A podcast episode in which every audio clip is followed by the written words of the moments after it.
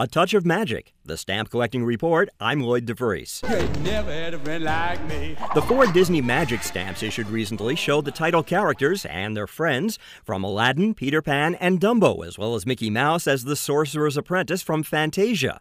The Postal Service decided to extend the Disney series to a fourth year, says Dave Failor, after its earlier stamps passed an important test. Do our post offices reorder those stamps when they run out? And they really do for the Disney stamps. Besides, says Failor, the Magic set provided a chance to get a Disney character customers had requested onto a stamp. People would come up to us and say, you know, gee, when is Tinkerbell going to be on a stamp? You know, or how come you don't have Tinkerbell on any of the stamps? So uh, it was one of those that when we decided to do a fourth year, it's like, okay, we got to figure out a way to get Tinkerbell in there too. Extended once, there are no plans for a fifth Disney set in next year's stamp program. I'm Lloyd DeVries of the Virtual Stamp Club. For more about stamps and stamp collecting, visit virtualstampclub.com.